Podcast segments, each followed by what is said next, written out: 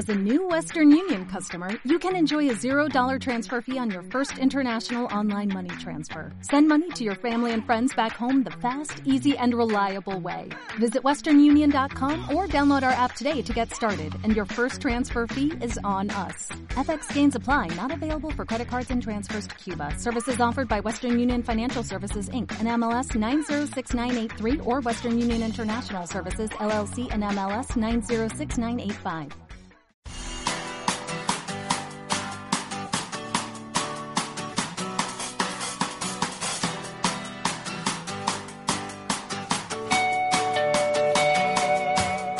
¿Qué tal? Buenos días. Vuelve a amanecer.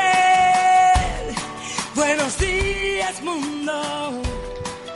Bueno, pues ya estamos a final de semana y como todos los viernes tenemos con nosotros a Pilar Maldonado. Buenos días, Pilar. Hola María, buenos días. ¿Qué buenos tal? días a todos. Pues bien, ya esperando que llegue el fin de semanita. Ya, ya está aquí a la vuelta de la esquina. Sí, para descansar un poquito, sí que hace falta. Bueno, cuéntanos un poquito qué nos traes hoy. Bueno, pues como anunciábamos el viernes pasado, vamos a hablar de cuáles son las dolencias más comunes de la glándula tiroides.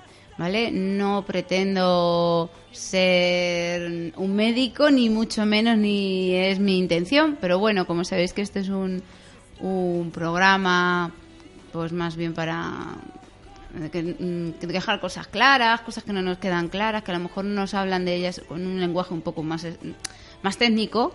Bueno, pues aquí hablamos en plan más llano para resolver todas vuestras dudas y todas vuestras preguntas que puedan tener, en este caso, sobre las tiroides. Pues comenzamos, ¿no? Vamos a comenzar.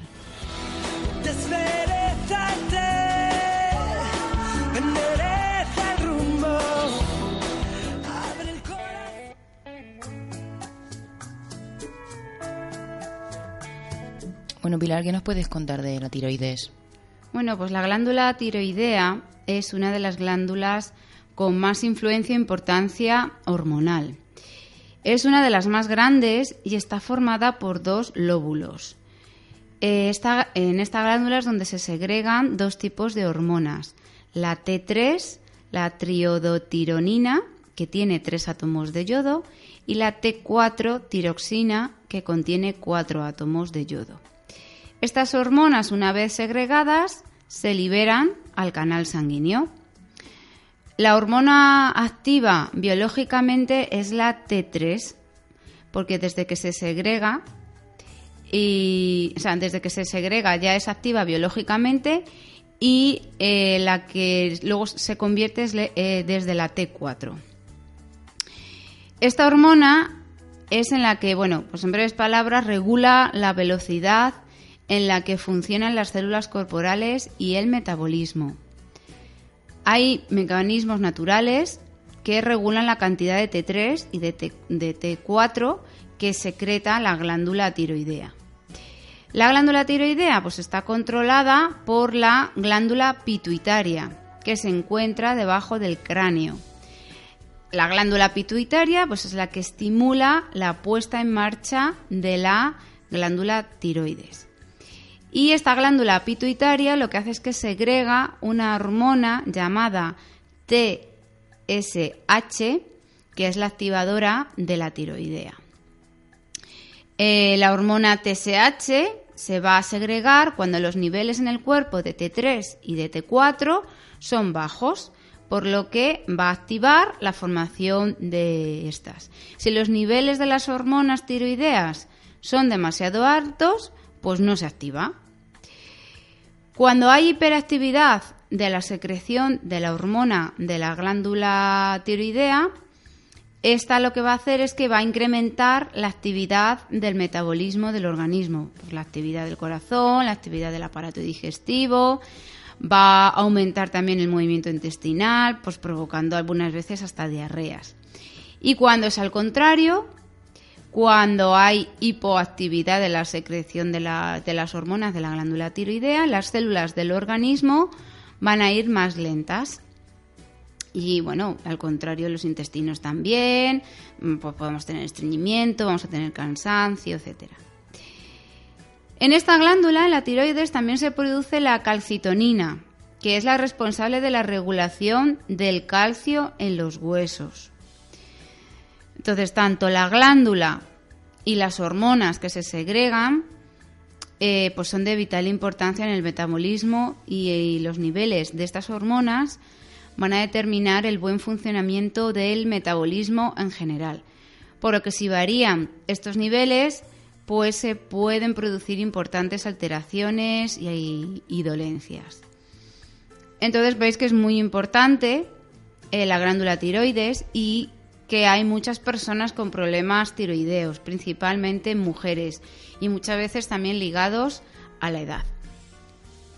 Vamos a ver pues los más las enfermedades de la glándula tiroide, las dolencias de la glándula tiroides más comunes y sobre todo las que más hemos oído hablar. Y vamos a empezar por el hipertiroidismo. Pues tal como indica la palabra hiper, pues es un exceso de la producción de la hormona tiroides, de la T3 y de la T4. Este exceso de hormonas produce un desequilibrio en el metabolismo químico del organismo, lo que va a desencadenar pues eh, los siguientes síntomas, por ejemplo, bocio, palpitaciones, ansiedad, nervios, irritabilidad, problemas de sueño, sudoración excesiva, eh, desequilibrio del sentido del frío, se suelen sentir mucho calor, tener diarreas, pérdida de peso, debilidad, cansancio, problemas de, de concentración. Entonces, el hipertiroidismo es, eh, pues eso, la sintomatología de estas enfermedades en las que se segrega demasiada cantidad de hormona tiroidea, entonces se produce que todo vaya mucho más rápido de lo que debe de ir. Luego, dentro del, del hipertiroidismo, encontramos también la enfermedad de Graves Bas- Basedov. Eh, el hipertiroidismo puede derivar en esta enfermedad, en la de Graves, o viceversa, tener la enfermedad de Graves puede llevarnos a la, al hipertiroidismo. Eh, al igual que a la enfermedad de Hashimoto, que también la conoceréis, es una dolencia autoinmune donde la glándula tiroidea está atacada por el sistema inmune de nuestros anticuerpos, como si se tratara de, un, de un alérgeno, de un virus, una bacteria, etcétera. Entonces lo que provoca es una superproducción de la hormona tiroidea. Y los síntomas van a ser los mismos que en el hipo, hipertiroidismo, perdón, hipertiroidismo. Vamos a ver también los adenomas tóxicos o los nódulos. Cuando se desarrollan nódulos en la glándula tiroidea, también puede aumentar la secreción de hormona tiroidea. Cuando se sufre de bocio, es posible que también en la glándula haya varios nódulos. Igualmente, al contrario, cuando se sufre hipertiroidismo por otra causa, también pueden aparecer adenomas o nódulos, ¿vale? El tratamiento para esto, para el hipertiroidismo, para una sobreproducción de la hormona de la tiroides, pues el tratamiento estará enfocado a disminuir la cantidad de la hormona tiroidea y a también actuar frente a los síntomas que provocan este exceso. Entonces, los betabloqueantes van a ayudar a reducir los síntomas del aumento de la hormona tiroidea, como por ejemplo las palpitaciones, los temblores, etcétera. También la medicación antitiroidea que nos puede eh, mandar el médico, como puede ser el metamizol, el cambrimazol, que son bueno, pues los indicados para inhibir este exceso de la hormona tiroidea. Y luego también hay otros fárma- fármacos como el dillodotirosina y la diribomotirosina, bueno, pues que también que sepáis que son para, para el hipertiroidismo. Y bueno, sobre la dieta, que también puede ser muy, muy importante, muy curioso y, también importante, vamos a eliminar los alimentos que la produzcan, sobre todo que, que provoquen el bocio.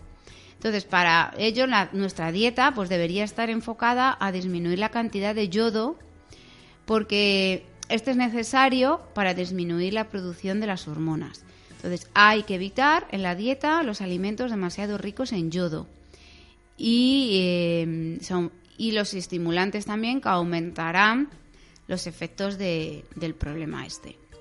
Entonces podemos evitar el fucus, el ginseng, la canela, alto, alimentos con alto contenido en yodo, como puede ser el marisco, las algas, reducir el consumo de sal yodada y, por otra parte, pueden ser muy beneficiosos las crucíferas, que son todas las coles, ¿vale? La borraja y las legumbres en general. Eh, también nos pueden ayudar eh, si sufrimos de hipertiroidismo, algunos suplementos como el orotato de litio, los probióticos, la vitamina D3 o los omega 3. Y bueno, también para el hipertiroidismo, dormir suficiente, meditar, relajarnos, ayudar a eh, lo que nos van a hacer es a compensar ese estrés provocado por el exceso de la hormona tiroidea. Y bueno, al final puede ser que el médico decida optar por la cirugía en casos muy extremos de hipertiroidismo. Vamos a pasar al hipotiroidismo. Al contrario, pues es un defecto en la producción de las hormonas que va a provocar igualmente un problema metabólico en la que los síntomas son opuestos, pues cansancio, aumento de peso, frío, intolerancias, depresión, uñas quebradizas, pelo y piel seca, irritabilidad, bueno, pues todo es al revés que todo, todo va más lento, entonces pues esos son los, los síntomas.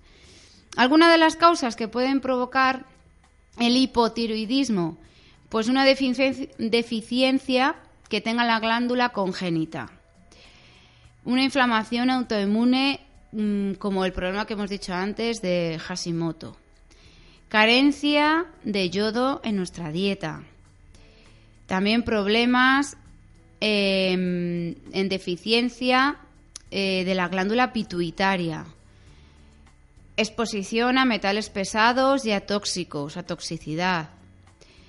Eh, por ejemplo, disbiosis, que es cuando hay un desequilibrio en la flora intestinal entre las bacterias beneficiosas y las bacterias negativas. Las bacterias beneficiosas, que son los probióticos, y las negativas, que son pues, las que no nos aportan nada. Y luego también después de tratamientos con litio durante largos periodos de tiempo también pueden derivar en, hipotiroidismo. Hay personas también que tienen más riesgo que otras de sufrir de hipotiroidismo, pues personas que tengan anticuerpos antitiroideos, mujeres mayores de 50 años y sobre todo a partir de la menopausia, también mujeres durante el posparto, Después de una operación de tiroides o un tratamiento con yodo radioactivo, también pues, se puede dar el hipotiroidismo. Y bueno, los principales síntomas, como os he dicho, cansancio y falta de energía en general. Mucho desequilibrio en la sensación de la temperatura externa. Por ejemplo, pues, mm, tener siempre frío, los pies fríos, las manos frías, siempre. Piel seca, uñas quebradizas, caída del pelo y debilidad, depresión, apatía, tener estreñimiento, inflamación, dolor muscular, aumento de peso, aunque no se coma más de lo habitual. En los niños también podemos ver el crecimiento que es algo más lento.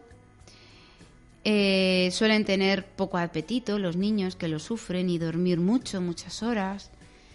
Todo otro motivo puede ser eh, la disminución de la, de la presión de la presión arterial. Em,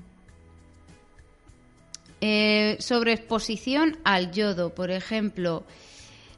ah, bueno, perdón, que me he saltado una cosa. Otros motivos, María, es que estoy de viernes hoy. Otros motivos con los que se pueden provocar este tiroidismo, bueno, pues que hemos hablado también problemas que tengamos en la glándula pituitaria de primeras y luego pues nos derivan este hipotiroidismo. Problemas que tengamos en la propia tiroides nos pueden provocar el hipotiroidismo. Falta de la glándula, falta de la tiroides, pues por una operación, pues por lo que sea. Cáncer en la glándula tiroidea, que lo que hacen algunos nódulos cancerosos pues es inhibir la función de esta glándula. Y después también de un tratamiento como la radioterapia, pues es posible que se disminuya la función de segregar estas hormonas. La sobreexposición al yodo también. La deficiencia de yodo puede deberse a una sobreposición, sobreexposición de las sales de flúor, de cloro y de bromo. ¿Dónde están estas sales? Pues en muchas aguas minerales en demasiada cantidad.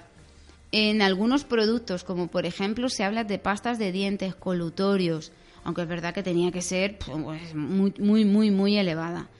O sea que bueno, que esto tampoco sería... O en las eh, floraciones de las aguas potables en las ciudades. Al hacerlas potables, pues le meten tanto flúor y tanto yodo y tanto bromo que, bueno, pues personas que sean más, propensas pueden, pueden tener esto. Vamos a hablar de la enfermedad de Hashimoto. Es una enfermedad autoinmune, donde la glándula tiroidea es atacada por nuestro propio sistema inmune. Parece, o no lo reconoce, la ve como un desconocido y la ataca como si fuera un alérgeno. Entonces produce una inflamación de los tejidos y una destrucción de la propia glándula. Esta enfermedad provoca hipotiroidismo, por lo que prácticamente los síntomas serán los mismos que el hipotiroidismo. La intolerancia al gluten y a la caseína de la leche ha sido relacionada con esta dolencia, porque la alergia a estos alimentos puede estimular pues, esos problemas autoinmunes. Y también deficiencia en la vitamina D puede provocar tanto hipertiroidismo como enfermedad de Hashimoto. O sea que bueno, Veis que hay muchas enfermedades que están relacionadas con la tiroides. El tratamiento para el hipotiroidismo. Bueno, pues la ventaja es que en la medicina convencional pueden aportarnos la hormona tiroidea en comprimidos y así pues compensar estos niveles. Eh, entonces podemos ir compensando la falta de hormona natural y los efectos que va provocando esto sobre el metabolismo. Eh, y sobre la dieta, pues los alimentos que deberíamos de consumir pues son los que van a estimular esta producción de la hormona tiroidea, eh, los que tienen un alto contenido en yodo. Entonces, pues van a ser los que están prohibidos para el hipertiroidismo. Sin embargo, eh, si nos estamos medicando con hormona tiroidea, no se puede estimular más con alimentos yodados, porque se corre el riesgo de desequilibrar nuevamente esta hormona. Entonces, cuando se está medicando con hormona tiroidea, no es aconsejable ni la soja ni los alimentos elaborados con ella o a partir de, la soja. Bueno, ¿qué es recomendable para el hipotiroidismo? Pues evitar las crucíferas, como he dicho antes, todas las coles, la borraja y las plantas que tengan un alto contenido en litio. Si se está medicando con hormona tiroidea, aparte de, evitar los alimentos que tengan el alto contenido del yodo, como os he dicho, pues la dieta debe ser lo más normal posible. El médico es el que nos va a indicar la dosificación de, de estas pastillas que llevan hormona tiroidea, porque debemos de evitar automedicarnos ni alterar la dosificación que nos diga el médico. Y bueno, vamos a ir acabando con otros problemas de la glándula tiroidea, por ejemplo, la tiroiditis. Este problema, tenemos tiroiditis, suele luego derivar en hipotiroidismo. La tiroiditis es una, todo lo que acaba en itis, ¿no? Pues es una inflamación de la propia glándula tiroidea. Entonces, dependiendo de los diferentes tipos, las causas de la tiroiditis pueden ser pues eh, tiroiditis subaguda, pues como mm, debido a una enfermedad vírica, como pueden ser las paperas, ¿vale? La tiroiditis posparto, al principio se sufre hipo, hipertiroidismo y posteriormente deriva en hipotiroidismo. Pero bueno, generalmente lo que hace es que se recupera este problema al cabo de, de poco tiempo. Y la tiroiditis subaguda que provoca pues, dolor en la nuca, en el cuello y en los oídos, derivado también de una infección autoinmune. Eh, otros problemas de la glándula tiroidea, la enfermedad ocular tiroidea. Cuando hay una gran actividad tiroidea, puede afectar a la forma de los ojos, sobre todo en la enfermedad que hemos hablado antes de graves Basendorf. Los nódulos también es otro problema, o la inflamación. Pues estos nódulos, tener nódulos en la glándula puede detener eh, la glándula tiroidea y que funcione perfectamente.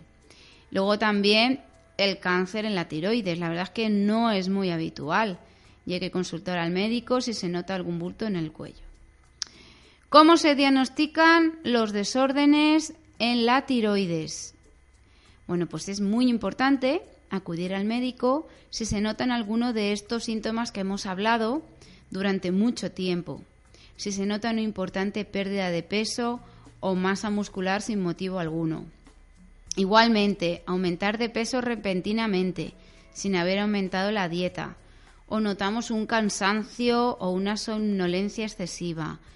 O una lentitud general del metabolismo durante un tiempo prolongado. El médico lo que va va a poder empezar su diagnóstico después de conocer los síntomas. Entonces se hace una exploración y se examina si hay o no nódulos en el cuello y posteriormente pues es necesario una analítica para conocer el estado de esa hormona tiroidea, que lo que hace esta analítica es medir la concentración y los niveles de la hormona.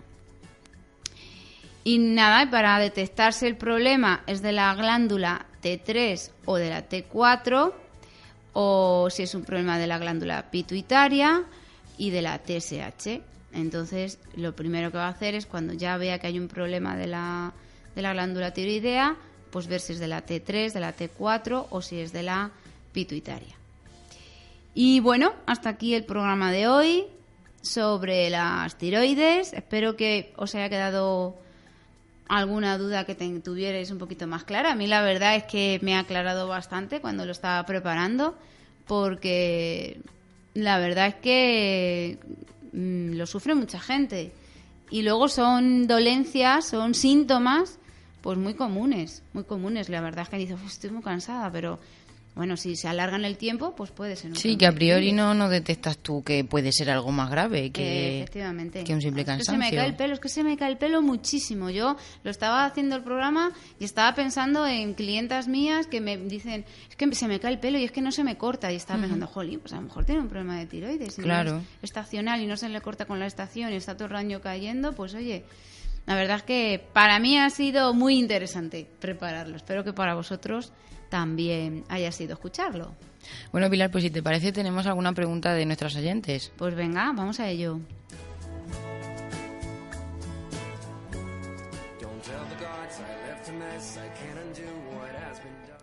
Nos preguntan, bueno, nos dicen, buenos días, tengo diagnosticado hipotiroidismo, pero me dice el médico que como los valores están justitos no me hace falta medicación de momento.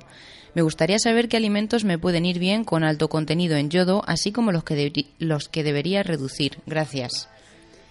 Bueno, pues muchas gracias, pero primero por tu pregunta. Te han diagnosticado hipotiroidismo, ¿vale? Que quiere decir que hay una baja producción de la, de la glándula tiroidea. Entonces, los, los alimentos, como no te han mandado medicación, y no te ha ahora mismo porque los tienes bien, pues mira, la alimentación te puede ir fenomenal. Los alimentos que tendrías que tomar son los alimentos que estimulan la tiroides. Entonces, en el programa has visto que, los, he, los he nombrado, pero vamos, sobre todo los que provienen del mar.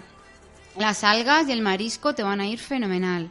Y los alimentos, por ejemplo, los pistachos, la avena, la soja, los dátiles, eh, las espinacas también te van a ir muy bien.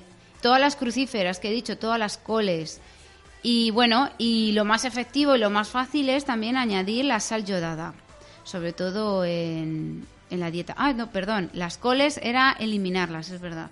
Las coles era con el hipertiroidismo. Entonces, toda la familia de las coles, pues reducirlo lo máximo posible. Tampoco te voy a decir que las elimines, pero bueno, reducirlo lo máximo posible. A ver si con la dieta y la sal yodada, pues puedes evitar la medicación y se te regula la hormona.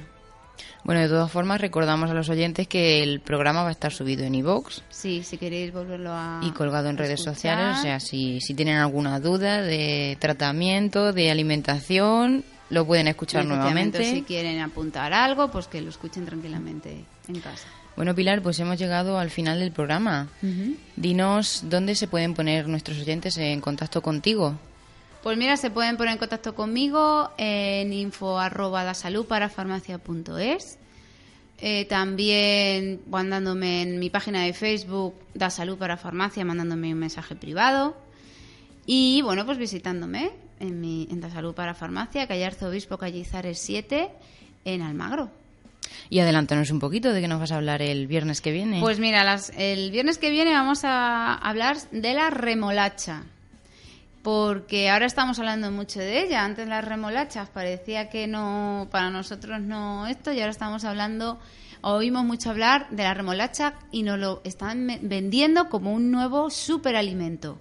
Entonces, pues vamos a ahondar un poquito en este, en este superalimento, en la remolacha.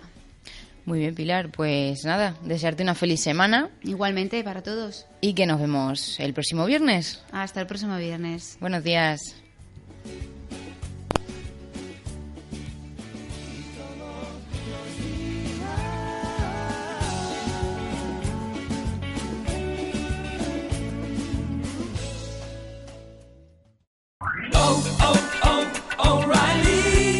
¿Necesitas ayuda? En O'Reilly Auto Parts te ayudamos. ¿Necesitas algún consejo? Te aconsejamos. Nuestros profesionales en autopartes están siempre disponibles para ayudarte a encontrar lo que necesites. Excelente servicio al cliente es solo una de las ventajas que ofrece O'Reilly Auto Parts. Los profesionales en autopartes. oh, O'Reilly Auto